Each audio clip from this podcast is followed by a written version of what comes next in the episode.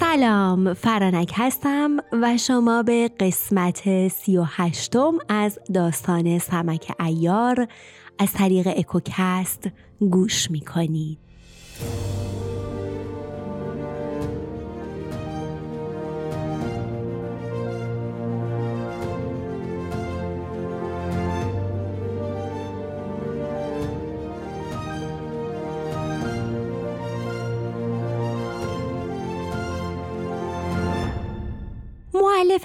اخبار و راوی داستان چنین نقل می کند که وقتی سمک نامه ای را که در آن ماجرای محپری را شهر داده بود و آن را توسط غلام گلبهار فرستاد غلام به راه افتاد تا به لشکرگاه رسید و طلب خیمه هامان وزیر را کرد. به او نشان دادند. غلام نزد هامان آمد و تعظیم کرد و گفت نامه ای از جانب سمک برای تو آوردم. هامان وزیر نامه را خواند و مطالبش را دانست و از آن در شگفت شد. سرش را به زیر انداخت. خدمتکاری کوچک به نام مسقال بود که خورشید شاه را بسیار دوست داشت. او وقتی فهمید که نامه درباره محپری است آمد و به خورشید شاه گفت. خورشید شاه کسی را فرستاد و هامان را فراخواند. هامان نیز به ناچار مطالب نامه را خواند که می‌خواهم به قلعه دوازده دره بروم تا زندانیان را برهانم و بعد چاره کار محپری را می کنم که او در خانه فلکیار است. دود از سر خورشید شاه برخاست. هفت بند وجودش به لرزه افتاد. گفت ای هامان دیدی که سمک چه کارهای خوبی در حق من کرد اما سرانجام همه را خراب کرد. گروهی را به من ترجیح داد و محپری را در دست دشمن رها کرد. هامان گفت ای شاهزاده شاید مسلحت را اینطور می‌دید. در این گونه کارها سمک بهتر می‌داند که چه کند. دل آسوده بدار که سمک کام یافته به خدمت تو می آید خورشید شاه گفت ای پدر تو از دل من خبر نداری و من با تو می‌گویم که تو به جای پدرم هستی. غم من یکی نیست بزرگتر از همه آن است که محپری آبستن است. من به طلب او می‌روم چرا که در جهان فقط سمک نیست که مرد است. هامان ای شاه بر حذر باش که هر کس را برای کاری ساخته اند و این کاری که تو می‌خواهی بکنی آدمهای گمنام می‌کنند. خورشید شاه گفت مگر پیامبران نادر و مجهول نبوده اند اینطور نیست که آدمهای صاحب نام چیزی می‌دانند که ما نمی‌دانیم. آنها نیز همچون ما هستند. هامان گفت مسلحت نیست که اگر اشتباهی رخ دهد با صد هزار همچون ما جوابش را نمی توانیم بدهیم. خورشید شاه گفت من می‌روم و اگر چنان شود که نگذاری خودم را می‌کشم می‌خواهم به شهر و به خانه فلکیار بروم تا دوباره محپری را به دست بیاورم هامان در آن کار فرو ماند. با خود گفت اگر بگذارم که برود میترسم آسیبی به او برسد و اگر نگذارم خودش را می‌کشد. عشق محپری او را به این کار وا دارد. سرانجام مسلحت چنین دید که او را به خود واگذارد. خورشید شاه برخاست و سوار اسب شد و خود را با زره پوشاند و به جانب شهر به راه افتاد تا به نزدیک شهر رسید. در آنجا مرغزاری بسیار خرم و درختان زیاد وجود داشت خورشید شاه از اسب پیاده شد و کف دهان اسب را زدود و رهایش کرد و خودش به سوی شهر آمد از قضا چند پیاده نیز به شهر می رفتند. او نیز با آنها وارد شهر شد و به وسط شهر رسید. شب شده بود. دنیا تاریک. خورشید شاه درمانده بود و با درماندگی در هر طرف میگشت که ناگهان از کوچه ای سر درآورد و صدای موسیقی را شنید که از خانه ای می آمد. گوشی ایستاد و شنید که هر کس حرفی می‌زند یکی گفت این باده را به خاطر پهلوان جهان سمک ایار می‌خورم خورشید شاه با خود گفت این گروه از دوستداران سمک هستند. نزد آنها می‌روم. باشد که روشنایی پدید آید. این را گفت و نزدیک رفت و در را باز کرد و وارد خانه شد و سلام کرد. همه برخواستند او را عزیز داشتند و نواختند. همان دم غذا آوردند و خوردند و به نوشیدن شراب پرداختند. خورشید شاه گفت ای پهلوانان من آنقدر در دل قصه دارم که میلی به شراب ندارم. آنها گفتند برای چه پیش آمده؟ بگو هرچند که ما چاره ای نتوانیم بکنیم. خورشید شاه گفت ای جوانان شما سمک را چگونه می‌شناسید؟ گفتند ما همه باد خورهای او هستیم. ما چند گروه بودیم.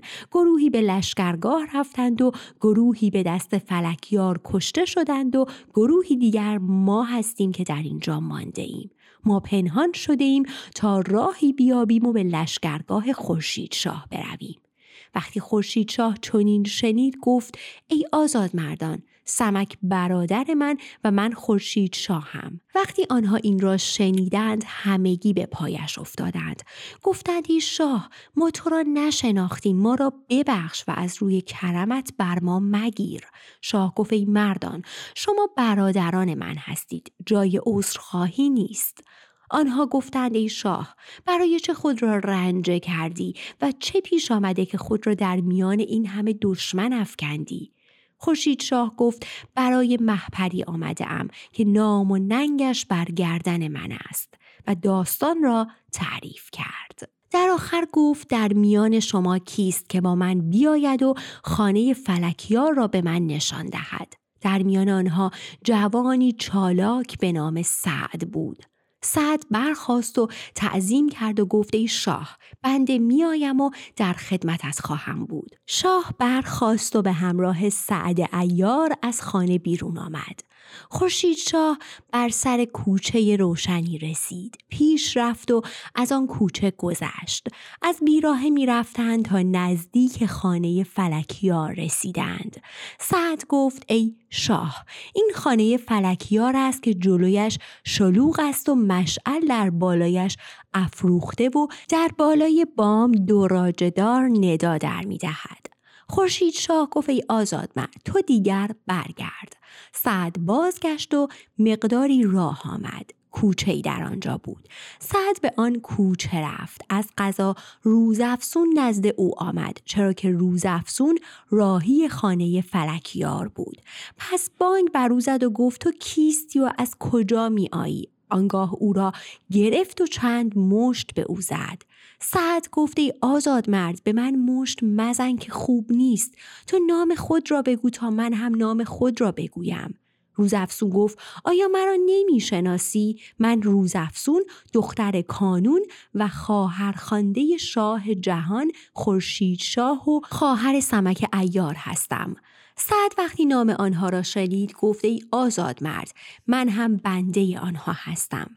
پس زبان گشود و تمام ماجرا را تعریف کرد و گفت شاه در سر کوچه ایستاده است. روزافسون گفت نامت چیست؟ گفت سعد ایار روزافسون گفت بازگرد که تو برادرم هستی. هر دو بازگشتند تا به سر کوچه رسیدند و شاه را دیدند که ایستاده و خانه فلکیار را بررسی می کند خورشید شاه وقتی صدای پای آنها را شنید شمشیرش را کشید و بانگ بر آنها زد و گفت کیستید؟ او شمشیرش را بلند کرد تا ضربه ای به آنها بزند. روزافسون گفت ای شاه ما بنده های تو هستیم. من روزافسونم و این سعد ایار روزافسون گفت ای شاه برای چه به شهر آمدی؟ این چه جسارتی است؟ خورشید شاه گفت به خاطر آن نامه ای که سمک پنهانی برای هامان وزیر فرستاده بود. آن نامه به دست من رسید و من به خاطر محپری آشفته شدم. چرا که شما می‌خواستید به دوازده دره بروید و من نمی توانستم محپری را به حال خود بگذارم. من آمدم که محپری را بیرون بیاورم. روز افسون گفت شاه اشتباه کردی. تو چه کار برای محپری می توانی بکنی؟ اما بدان که به اقبال شاه کارها رو به راه است. آنگاه هرچه گذشته بود را برای شاه شهر داد. سمک این چنین گفته و می‌خواهد چنین کند. او در خانه فلکیار است و من چون با او در اینجا وعده داشتم بیرون آمدم تا محپری را ببرم.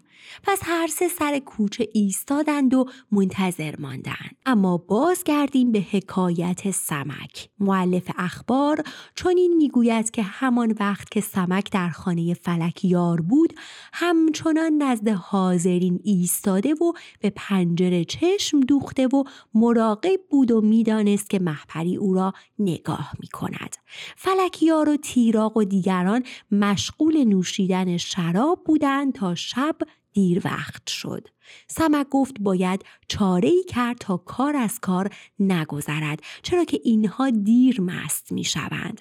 پس با حیله خود را نزد ساقی رساند و مراقب بود تا اینکه ساقی شراب در قده ریخت. سمک ایستاد و داروی بیهوشی در شراب ریخت. ساقی شراب را به فلکیار داد. فلکیار تا خورد بر زمین افتاد.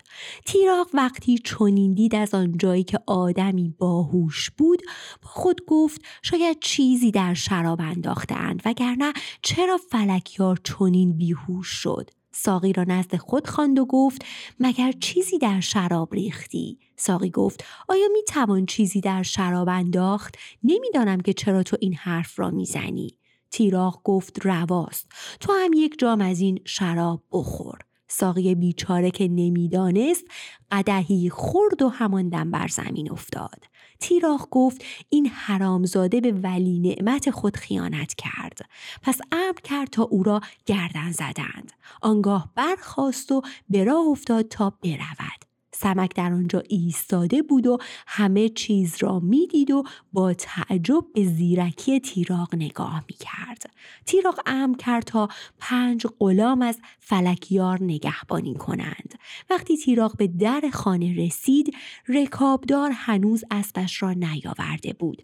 پس کسی را فرستاد تا پیش رکابدار برود و به او بگوید تا اسب را بیاورد. آن کس آمد و گفت اسب تیراغ را ببر که بر در خانه ایستاده است. حاجب رکابدار را فرستاد و خود به درون خانه رفت. خورشید شاه و روزافسون بر آن کار آگاه بودند. رکابدار اسب تیراغ را می آورد روزافسون منتظر ماند تا رکابدار رسید. ناگهان. روزافسون با کارد او را از پای در آورد و به سرعت لباس او را پوشید و سلاحش را به کمر بست و سوار اسب شد و خیلی زود نزد تیراغ آمد.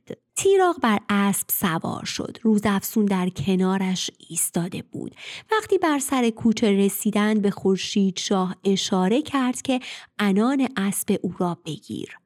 چهار مرد دیگر از جلوی تیراق حرکت می کردند. روز افسون بر پشت اسب تیراق پرید. تیراق از مستی زیاد نزدیک بود بیفتد. روز افسون را گرفت و با شتاب اسبش را به کوچه راند. روز افسون می‌دانست که آن کوچه بنبست است. پس به خورشید شاه گفت بازگرد و به همراه صد دهانه کوچه را ببند. کوشش کنید که از آن چهار تن حتی یکی هم فرار نکند.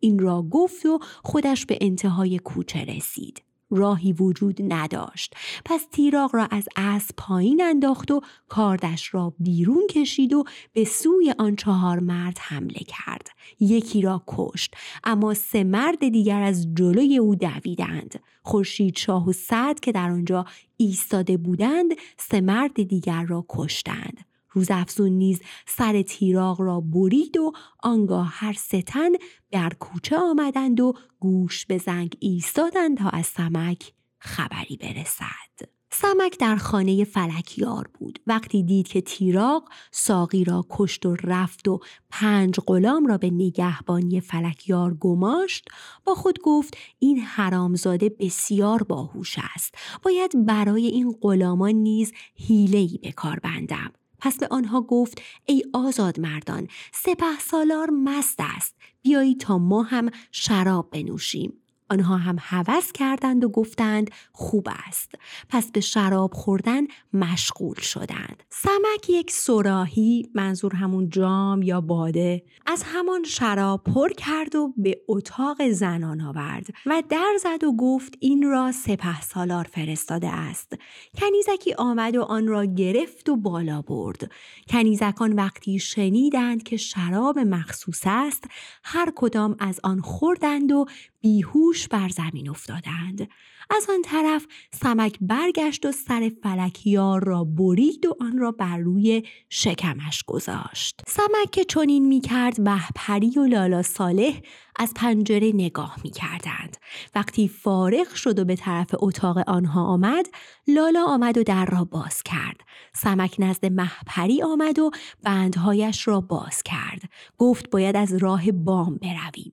پس به جای خلوت آمد و اول لالا صالح را پایین گذاشت لالا پایین آمد. روز افسون که در آنجا ایستاده بود از دیدن او شاد شد. خورشید شاه و سعد هم می‌دیدند.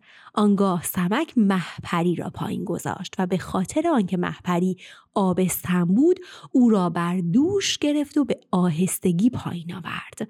وقتی بوی خورشید شاه به مشام محپری رسید تمام رنجهایش از بین رفت.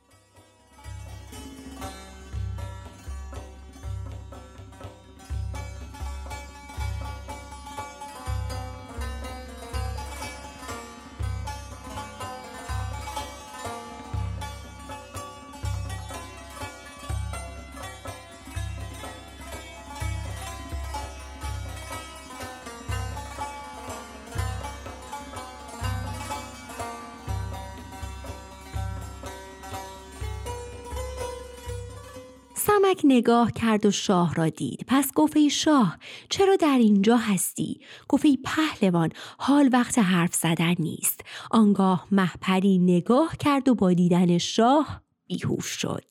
سمک گفت حال چه وقت این کار بود؟ پس او را برداشتند و به بالای دیوار شهر آمدند و محپری را پایین گذاشتند. خورشید شاه محپری را برداشت و به راه افتاد. هنوز لشکر سیاهی از سپاه سپیدی شکست نخورده بود و صبح صادق چهره نشان نداده بود که خورشید شاه و محپری به لشکرگاه رسیدند. از آن طرف سمک ایار به همراه روزافزون و سعد ایار به بالین تیراق آمدند. انگشتری را از انگشت او بیرون آوردند. سعد نیز نامه را پیدا کرد. وقتی نامه را یافتند همان شب از رفتن کردند و به سوی دوازده دره آمدند و به قاتوش رسیدند که گماشته دوازده دره بود و او را بر سر دوازده دره نگاه داشته بودند. پس انگشتری و نامه ارمنشاه را به قاتوش عرضه کردند. وقتی قاتوش نامه و انگشتری شاه را دید گفت چه می‌خواهید گفتند می رویم تا زندانیان را از قلعه پایین آورده و آنها را در جلوی لشکرگاه گردن بزنیم. قاتوش اجازه داد. سمک و روزافسون و سعد عزم قلعه کردند. وقتی نزدیک حصار قلعه رسیدند دیواری دیدند بسیار بلند به طوری که چشم بیننده در آن متحیر می‌شد و فهم و ادراک از فهمیدن چگونه ساختن آن حیران میماند. سمک و دیگران با تعجب به آن نگاه می‌کردند. دیدبان که در بالای قلعه ایستاده بود رفت و ماجرا را به کوتوال قلعه گفت. قزبان آمد و انگشتری و نامه را به بالا کشید. سمک ایار وقتی قزبان را دید تعظیم کرد و او را ستود. قزبان با دیدن نامه و انگشتری گفت ای آزاد مرد اوضاع شاه در مقابل دشمن چگونه است گفت شاه به سلامت است اما تیراغ را کشتند و گروهی در شهر اسیان کردند و به خدمت دشمن درآمدند سپه سالاران شهر یعنی کانون و خاتور و کافور را کشتند و سرخ کافر هم که این زندانیان را گرفت از شاه برگشت و به خدمت خورشید شاه درآمد. حال ارمن شاه ما را فرستاد تا این زندانیان را ببریم و جلوی لشکرگاه گردن بزنیم. قزبان گفت فرمان فرمان شاه است. این را گفت و نردبان چرمین را انداخت و گفت امشب را اینجا بمان تا فردا زندانیان با شما بیایند. سمک خوشش آمد پس همگی بالا رفتند. سمک در میان قلعه میگشت تا به همراه قزبان به وسط قلعه رسید. سمک آن پنج آزاده را دید که آنها را در سایه کوه انداختند. پس با صدای بلند گفت زندانیان کجا هستند؟ صدای سمک به گوش سرخورد رسید و گفت غم از دل بزدایید که سمک رسید. همگی شاد شدند. گفتند به شادی زندگی کنی ای ایار جهان. به خیر و سلامت زندگی کنی که ایاری تو مسلم است. ببینید که از میان این همه دشمن و مردم و کوه و جانوران وحشی خود را به این قلعه رساند. این کار او از همه بهتر است که چگونه از این قلعه بالا آمد. آنها در این گفتگو بودند که قزبان گفت زندانیان مقابل تو افتاده اند. سمک همچنان که به آنها نگاه می کرد با قزبان همراه شد تا به درون خانه ای رفتند. قزبان امر کرد تا سفره گستردند و غذا خوردند و بعد از آن به نوشیدن شراب مشغول شدند. سمک به روز افسون گفت ما باید هرچه زودتر برویم و چاره ای بیاندیشیم قبل از آنکه مردانی به دنبال ما بیایند. این را گفت و داروی بیهوشی در شراب ریخت تا آنها خوردند. وقتی قزبان بیهوش شد دیگران نیز بر زمین افتادند. در تمام قلعه بیش از ده مرد نبود. سمک برخاست و سر قزبان را برید و روزافسون نیز به کنار دیگران آمد و همه را کشت. پس در تمام قلعه گشتند و ده زن و کودک یافتند که همه را رها کردند. آنگاه آمدند و بند از زندانیان باز کردند و هر چه در قلعه از زر و جواهرات بود همه را در کیسه ریختند و از قلعه پایین آمدند.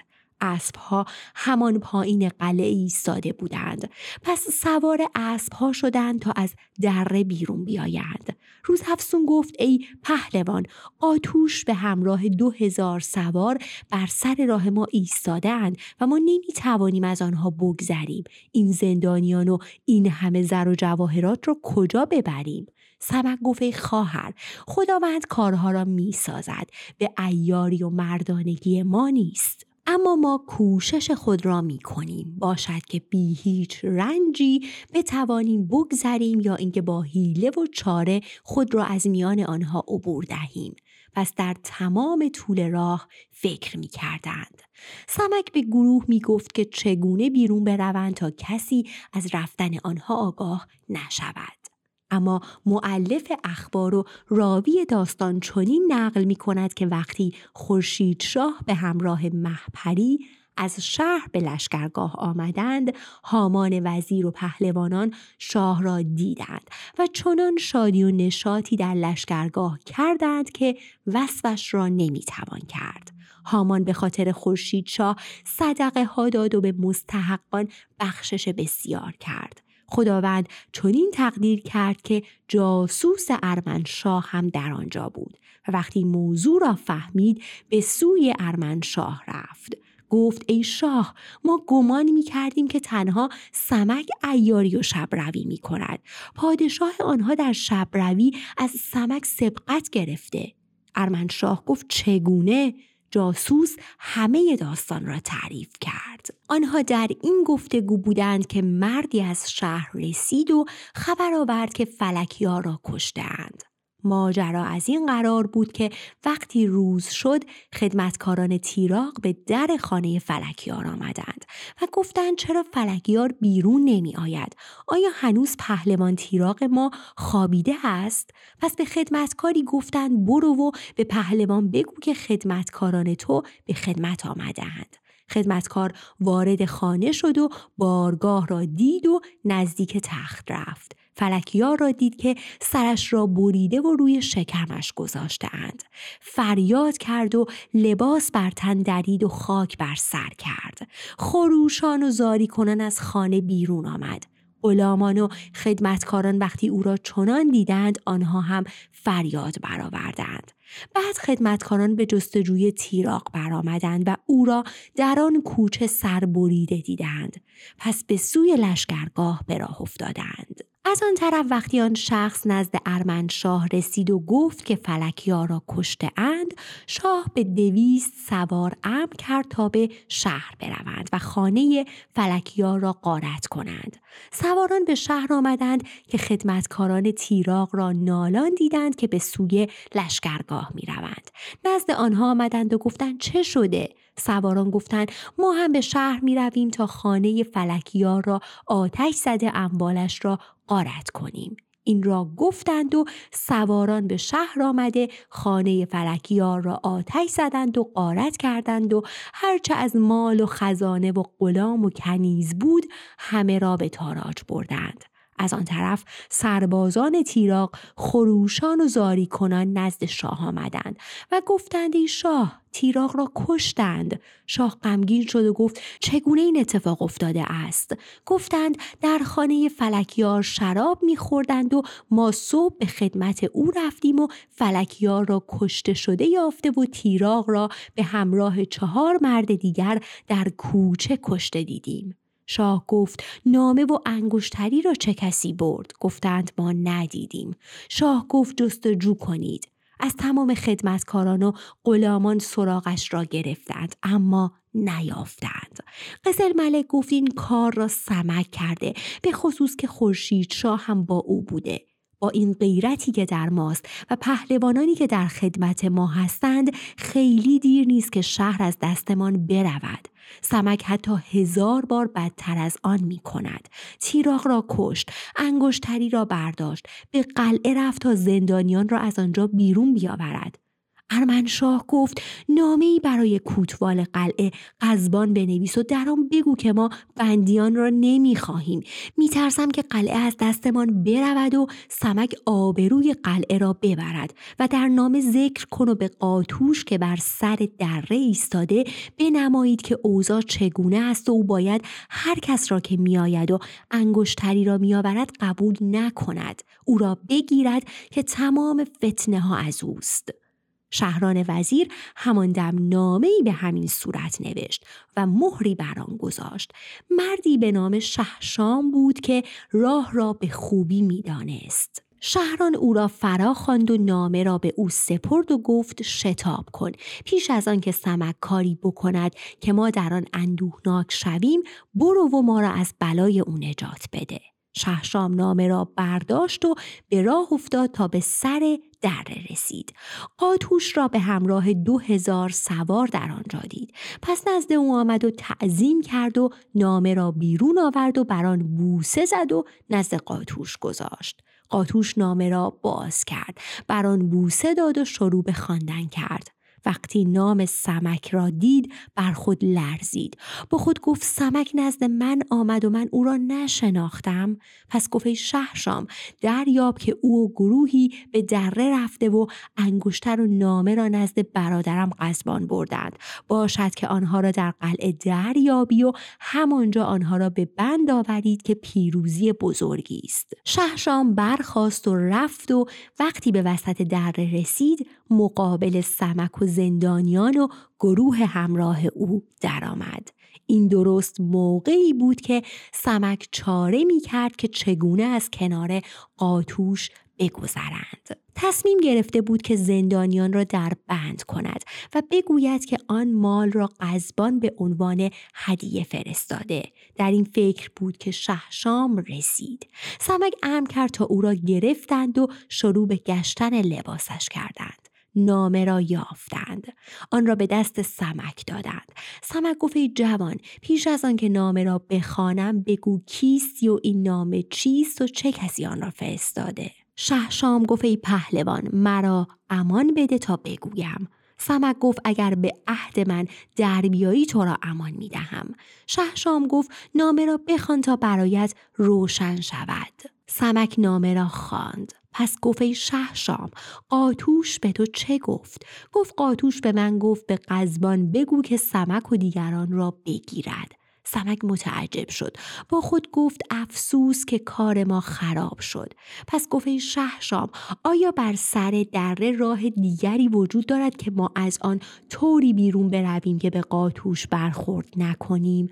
گفت ای پهلوان نه راه ما به آنها میافتد اگر مرا به جانم امان دهی با تو یار می‌شوم و به شما راه دیگری نشان می‌دهم سمک گفت قسم یاد کن که به ما خیانت نمی کنی و با ما یار می شوی تا من تو را به جانت امان دهم. پس شهشام همانطور که رسم بود سوگند خورد. همدیگر را در آغوش گرفتند و سمک گفت اکنون تو برادر من هستی. شهشام گفت ای پهلوان از این راه نمی توانیم برویم چرا که اوزا را شرح دادم به خصوص که تو آبروی قلعه را بردی و برادر قاتوش را کشتی. آنها زیادند و شما بسیار کم و به طور حتم آنها شما را می‌گیرند. اما بدان که اگر از این طرف و به سوی راست بروی و مقدار سه فرسنگ راه را طی کنی دره ای هست که جزء دوازده دره است. در آن دره دوازده هزار ایار همه پهلوان و دلیر و جنگجو هستند و فرمانده آنها مردی به نام قور کوهی است و این دوازده دره را به نام او می‌شناسند. قور کوهی دو برادر پهلوان به نامهای کوهیار و کوشیار و سه برادرزاده دلیر که نام یکی مرد دوست دیگری مردگیر و سومی مردافکن است. خود قور کوهی جوان مرد است و همه جای دنیا او را به جوان مردی می شناسند. او مشهور به جوان مردی و زنهارداری است.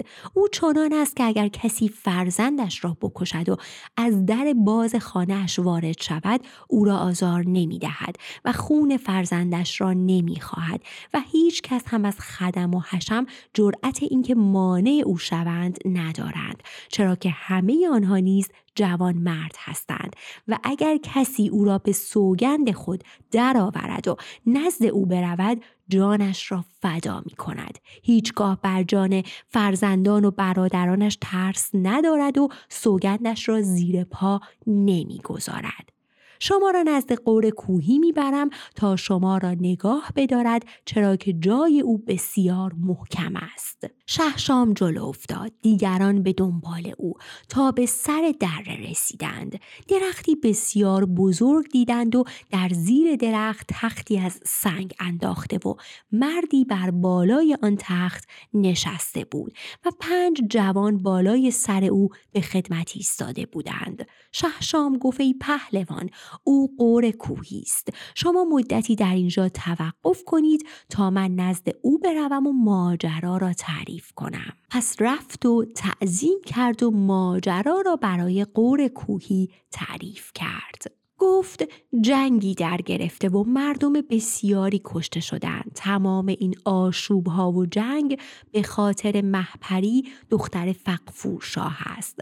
فقفور دختر خود را به شاهزادهی به نام خورشید شاه فرزند مرزبان شاه پادشاه شام و شامات داده است. اکنون ارمنشاه که محپری را برای قزل ملک خواستگاری کرده بود به انتقام برخواسته چرا که محپری را به قزل ملک ندادند. پس به خاطر همین جنگ در گرفت. وقتی از کشته شدن تیراغ و ایلاق گفت قور کوهی برای مرگ آنها گریست. تا اینکه شهرشام گفت ای پهلوان این گروه به پناه تو آمدند. فرمانده آنها سمک ایار است و او تمام این کارها را کرده. همانطور که برای پهلوانان روشن است. قور وقتی نام سمک را شنید شاد شد. چرا که آوازه او را بسیار شنیده بود و از کارهایی که در چین و ماچین کرده بود خبر داشت. پس با خود گفت مردی که چنین کارهایی از دستش برمیآید واجب است که او را حمایت کنم به خصوص که او اکنون به ما پناه آورده. پس امر کرد تا هر سه فرزندانش بروند و او را بیاورند. اور از ماجرای قزبان و کشتن او خبر نداشت. فرزندان به همراه شهشام رفتند و وقتی نزد سمک رسیدند او را در آغوش گرفتند و نزد قور آوردند. سمک و همراهانش تعظیم کردند. قور برخواست و دست سمک را گرفت و او را بر تخت و کنار خودش نشاند. امر کرد تا غذا بیاورند و شراب بیاورند و بعد گفت ای پهلوان از کارها و اعمالت در چین و ماچین بسیار شنیدم. چگونه به این راه افتادی؟ گفت خداوند مرا به خدمت پهلوان توفیق داد. بعد ماجرای زندانیانی که گرفتار بودند و آنها را به قلعه قزبان آوردند و بیرون آوردن زندانیان و تمام مال و ثروت و چار اندیشیدن که از نزد قاتوش چگونه بگذرند و رسیدن به شهشام و باقی را تعریف کرد. قور کوهی گفت ای پهلوان حال همه شما در پناه من هستید من جان و مال و فرزندانم را برای شما فدا می کنم به خصوص برای تو که این همه هنر و مردانگی و نفس پاکی داری پس سمک و دیگران تعظیم کردند و دوباره همگی به نوشیدن شراب مشغول شدند. اما تقدیر الهی چنین بود که مردی چوپان در آنجا بود که بسیار بدکردار و حرامزاده بود. وقتی از ماجرا اطلاع حاصل کرد همان شب راه افتاد تا نزد قاتوش رسید گفت ای پهلوان تو در این کار قافل هستی چرا که سمک ایار به قلعه رفت و برادرت قزبان را کشت و اکنون نزد قور کوهی است وقتی قاتوش از کشته شدن برادر آگاه شد لباسش را بر تن درید. شروع به گریه و زاری کرد و در سوگ برادر نشست. خواست قاتوش به او گفتند که باید نامهای به ارمنشاه بنویسی و او را از ماجرا آگاه کنی و ما نیز گوش به زنگ میمانیم تا او چه فرمان دهد. آتوش گفت باشد نامه را بنویسید. وقتی دبیر نامه را به پایان برد بر آن مهر نهاد. مردی به نام سمیح پیک بود. او نزد قاتوش آمد و تعظیم کرد و قاتوش به او گفت نامه را زود به شاه برسان. سمیح پیک به راه افتاد و در دو شب به لشکرگاه رسید. پس نامه به دست شهران وزیر رسید. وقتی همه چیز برای شاه روشن شد، شاه ارمنشاه از خشم به خود میپیچید. شهران وزیر گفت ای شاه باید نامه‌ای بنویسیم و قاتوش را تسلی بدهیم و او را به دوازده دره بفرستیم و فرمان حکومت دوازده دره را به نام او بنویسیم و قلعه از این پس زیر نظر او باشد چرا که دیگر کسی نمانده تیراغ و ایلاغ و قزبان کشته شدهاند و از شاهانی که در شاهنشین قلعه هستند جز از قاتوش از عهده کسی بر نمی آید. به قاتوش خلعت بده و بعد نامه هم برای قور کوهی بنویس و با خلعتی نزد او بفرست. او را با سخنان شیرین فریب بده. باید که او را به سوی خود بخوانیم و مراعاتش را بکنیم و زندانیان را از او بخواهیم. شاید بتوانیم با مراعات و سخنان خوش کاری کنیم. شاه گفت هر چه باید بکنید بکنید پس شهران ترتیب کارها را داد خلعتی شایسته و هرچه از زر و سیم و جواهر و اسب و لباس و غلام و کنیزک و دیگر چیزها آماده کرد و همراه نامه به دست پهلوانی به نام قراخان که شاه او را انتخاب کرده بود دادند تا ببرد. برای قاتوش خبر آوردند که قراخان پهلوان آمده. قاتوش آنچنان در غم برادر نشسته بود که سرش را هم بالا نگرفت تا اینکه قراخان نزد او رسید. خواست دست قاتوش را گرفتند و به اندازه ده قدم به پیشواز قراخان آوردند. قراخان فهمید که او برای برادرش غمگین است. پس او را معذور داشت. پیاده شد و او را در آغوش گرفت و او را تسلی داد. قراخان گفت ای پهلوان آسوده باش که اوضاع جهان تا بوده چنین بوده پس اینقدر دلتنگ مباش که هیچ کس از تقدیر نمی‌تواند برهد و تو هم اگر هر چند غم بخوری سودی ندارد و برادرت زنده نمی شود. اما اکنون باید کوشش کرد تا سزای قاتلش را بدهی و خون برادرت را باز خواهی و بدان که بیشتر از این غم خوردن سزاوار نیست. سپس خلعت شاه را به او پوشاند و نامه و فرمانش را نزد او گذاشت. آتوش نامه را خواند. گفت ای پهلوان تو باید نزد قور کوهی بروی و چنان که خود میدانی با او سخن بگویی. باشد که کام شاه براید و بتوانی سمک حرامزاده را از دست قور کوهی بیرون بیاوری. قراخان با دوی سوار به راه افتاد تا نزدیک دره قور کوهی رسید. کسی را فرستادند و ماجرا را برای قور گفتند. اور امر کرد تا آنها وارد شوند و به تمام خدمتکاران گفت زره بپوشند و در خدمتش بایستند قور کوهی، سمک، سرخورد، روزافسون، آتشک، نیال سنجانی، سعد ایار و دو برادر قصاب را سمت راستش نشاند و بالای سر خود کوهیار و کوشیار و مرد دوست و مردگیر و مرد افکن را نگاه داشت تا اینکه قراخان با سپاهش رسید. سپاه را دورتر نگه داشتند. قراخان آمد و تعظیم کرد و وقتی آن حیبت و شکوه را دید خوشش آمد. قر ام کرد تا قراخان بنشیند. همان دم سفره گستردند و غذا خوردند. قراخان امر کرد تا آن مالها را که با خدا ورده بودند به قور کوهی عرضه کنند. سپس گفت ای پهلوان بدان و آگاه باش این مال و هدیه ها را ارمن شاه برای تو فرستاده و همراه با نامه پیغامی نیز به زبان به من داده تا قبل از نامه بگویم تا شاید نیازی به نامه نباشد. اور گفت بگو که چه پیغامی داری.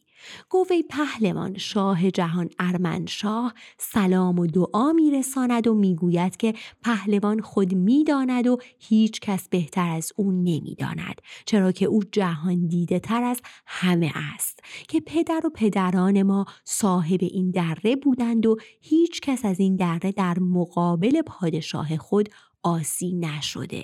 از وقتی من پادشاه شدم هرگز از جانب من به کسی آزاری نرسیده و با کسی جنگ نکردم. حال دشمنی عظیم به سوی ما آمده و همانطور که برایت روشن است چند جنگ واقع شده و عده زیادی از مردم تباه شدند. اما با این همه دشمن بزرگتر ما سمک است.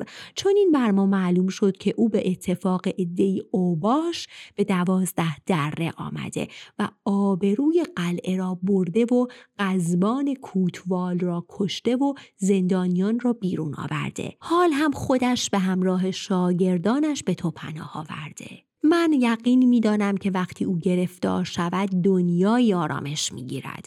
این مقدار مال که به نزد تو فرستادم قبول کن چرا که ما جز لشکرداری به هیچ کار دیگری نمی پردازیم عذر ما خواسته است که ما حق زیادی به گردن شما داریم و می‌دانم که در این کار دل ما را آزرده نمی کنی و دشمن را به سوی ما میفرستی تا بر ما منتی باشد. وقتی قور کوهین حرف را شنید گفت ای قراخان سخنت چنان است که به هیچ وجه ممکن نمی شود. آنها در پناه من هستند. تو مرا می شناسی. من وقتی بر جانم سوگند می خورم زیر پا نمی گذارم. پس در این کار نباید با من گفتگو کرد. قراخان گفت ای پهلوان با شاه پنجه در پنجه میفکن چرا که آسی شدن بر پادشاه کار خوبی نیست. اور کوهی گفت قراخان با من دهن به دهن مگذار که با حرف و طلا نمی‌توانی مرا از راه بدر کنی. قراخان وقتی دید قور کوهی هیچ جوره راه نمیآید نامه ای را که شاه داده بود به دستش داد. پس قور کوهی نامه را به کوهیار داد و کوهیار شروع به خواندن کرد. ای قور کوهی رابطه من و تو روشن است. تا کنون تو به خوبی خدمت کرده ای و ما هم بدخواه تو نبودیم و هیچ اداوت و جر و بحثی بین ما نبود. هرگز از تو چیزی نخواسته و در هر چه گفتی بدخواهت نبودم. اما تو اکنون دشمن بزرگ ما را پناه داده ای. قراخان را فرستادیم تا او را دست بسته به خدمت ما بیاورد و اگر کوتاهی کنی به قراخان دستور دادیم تا خود تو را نیز دست بسته نزد ما بیاورند و بعد خودمان چاره آنها را خواهیم کرد. کوهیار از این حرف که دست بسته قور کوهی را ببرند ناراحت شد. پس شروع کرد به تندی کردن با قراخان. قراخان جوابش را داد و گفت تو حرفی بچگانه می‌زنی و نمیدانی که هیچ کس این چونین سخن نمی‌گوید و این کار را نمی کند که شما می‌گویید و می‌کنید. آسی شدن نسبت به پادشاه سزاوار آدمهای خوب نیست. کوهیار که مردی تند مزاج بود پس آمد و یک پشت دستی چنان به او زد که او را از تخت پایین انداخت. سپاهیان کوهیار گمان کردند که باید او را بکشند و اصلا نمی‌دانستند که قاصد و پیک چیست. پس به طرف او هجوم آوردند و او را پاره پاره کردند. آنگاه اطراف غلامان و خواص او را گرفتند و در یک لحظه همه را کشتند جز بیست مرد که از میان آنها گریختند تا نزد آتوش آمدند. اما همه خسته و مجروح بودند. هرچه اتفاق افتاده بود به قاتوش گفتند. پس قاتوش نامه ای نوشت و آن را به دستشان داد و گفت هر چرا که دیدید و شنیدید برید و برای شاه تعریف کنید. ارمن شاه وقتی داستان را شنید درمانده شده بود. نمی‌دانست چه بگوید. شهران وزیر گفت شاه چاره کاران است که نامه ای به قاتوش بنویسیم و او را وعده های بسیار دهیم تا لشکری جمع کند و به دره قور کوهی برود و با آنها بجنگد چاره کار مردم کوه را مردم کوه می دانند و از لشکر ما کسی رسم و رسوم آنها را نمی داند. همچنین لشکری اینچنین را که در مقابل ما ایستاده اند نمی‌توان رها کرد. پس دوباره نامه ای برای قاتوش نوشتند. قاتوش وقتی نامه شاه را خواند مقصود شاه را فهمید. هماندم فرستاد تا به جمعآوری سپاه از دره بپردازد. در عرض دو سه روز ده هزار سوار نزد قاتوش آمدند. قاتوش ماجرای قور کوهی را به آنها گفت و نامه شاه را نشان داد و گفت باید به جنگ قور کوهی برویم. همگی گفتند فرمان برداریم. آنگاه به راه افتادند تا به سر دره قور کوهی رسیدند. برای قور خبر آوردند که قاتوش با ده هزار سوار به دره آمده و عزم پیکار دارد. قور کوهی از وقتی که چنین پیش آمده بود خودش جانب احتیاط را نگه می داشت و آماده جنگ می شد. وقتی سپاه رسید امر کرد تا سپاهیانش جمع شدند. تعداد آنها دوازده هزار سوار دلاور بود و همه به سوی ابتدای دره به راه افتادند. سمک و یارانش تعظیم کردند و گفتند ما هم عزم جنگ می کنیم و در خدمت شما می آییم. قور گفت ای سمک شما نروید و همینجا به خوردن شراب بپردازید و ما خودمان می جنگیم که در این کار باید چنین کرد. ما می‌دانستیم که برایمان جنگی پیش می آید اما نمی‌دانستیم که این جنگ به خاطر شما روی می دهد سمک گفت ای پهلوان اگر ما هم در این کار یاریتان کنیم سزاوار است. قور کوهی گفت نمی‌خواهم که حتی یک نفر از شما بیرون بیاید. مبادا که آسیبی به شما برسد و شهرت صد ساله من بر باد رود و همه بگویند که قور کوهی امان خواهان را به دست شمشیر سپرد. ما خانمان خود را به خاطر شما داریم. پس آسوده دل باشید که ایشان از پس ما بر نمی آیند سمک او را ستود. ای پهلوان اگر ما را بکشند ترسی نداریم. زیرا خونخواه ما خورشید شاه با سیصد هزار سوار است که در مرغزار زعفران اردو زدند و او به هر تار موی ما که از سرمان کم شود یک نفر از دشمنان را می کشد. قور کوهی باز گفت نمی‌گذارم به شما آسیبی برسد. وقتی مرا کشتند شما می‌دانید و خورشید شاه. اما دیگر کسی حرف بد درباره ام نمی‌زند. سمک او را دعا کرد و با یارانش آمدند و در گوشه ایستادند و تماشا کردند. از هر دو لشکر صدای تبل جنگ برخاست پس صفهای لشکر را آراستند از سپاه قاتوش سواری به میدان تاخت بر اسب بادپا و مخصوص میدان جنگ بود خود را با زرهی چارده تکه آراسته بود. نام او سمنکان و برادرزاده قاتوش بود. سمنکان مردی پهلوان بود. پس نعر زنان به میدان آمد و مرد طلبید. تا اینکه از سپاه قور کوهی برادرش کوهیار با اسب به میدان تاخت. او بر اسبی جنگی سوار شده و اسب را با انواع ساز و برگ آراسته بود. کوهیار در برابر سمنکان قرار گرفت و بانگ برو زد و گفت ای فرومایه مگر از جان خود سیر شدی که به جنگ آمدی؟ پس هرچه از مردانگی داری نشان بده. نیزه بر نیزه همدیگر انداختند و بسیار با هم تقلا کردند تا اینکه کوهیار نیزه را انداخت و شمشیر هندی خود را از نیام بیرون آورد و به سوی سمنکان حمله کرد تا با شمشیر او را بزند و تا سمنکان از حمله او آگاه شود کوهیار چنان شمشیرش را بر فرق او زد که تا سینه اش شکافت و سمنکان از اسب به زیر افتاد. فریاد از لشکر قاتوش بلند شد. همگی شروع به زاری کردند. قاتوش به خاطر برادرزادش غمگین شد تا اینکه سواری دیگر به میدان آمد. کوهیار او را هم بر زمین افکند. همینطور چهارده مرد دیگر را از پای درآورد اما حتی خراشی بر نداشت.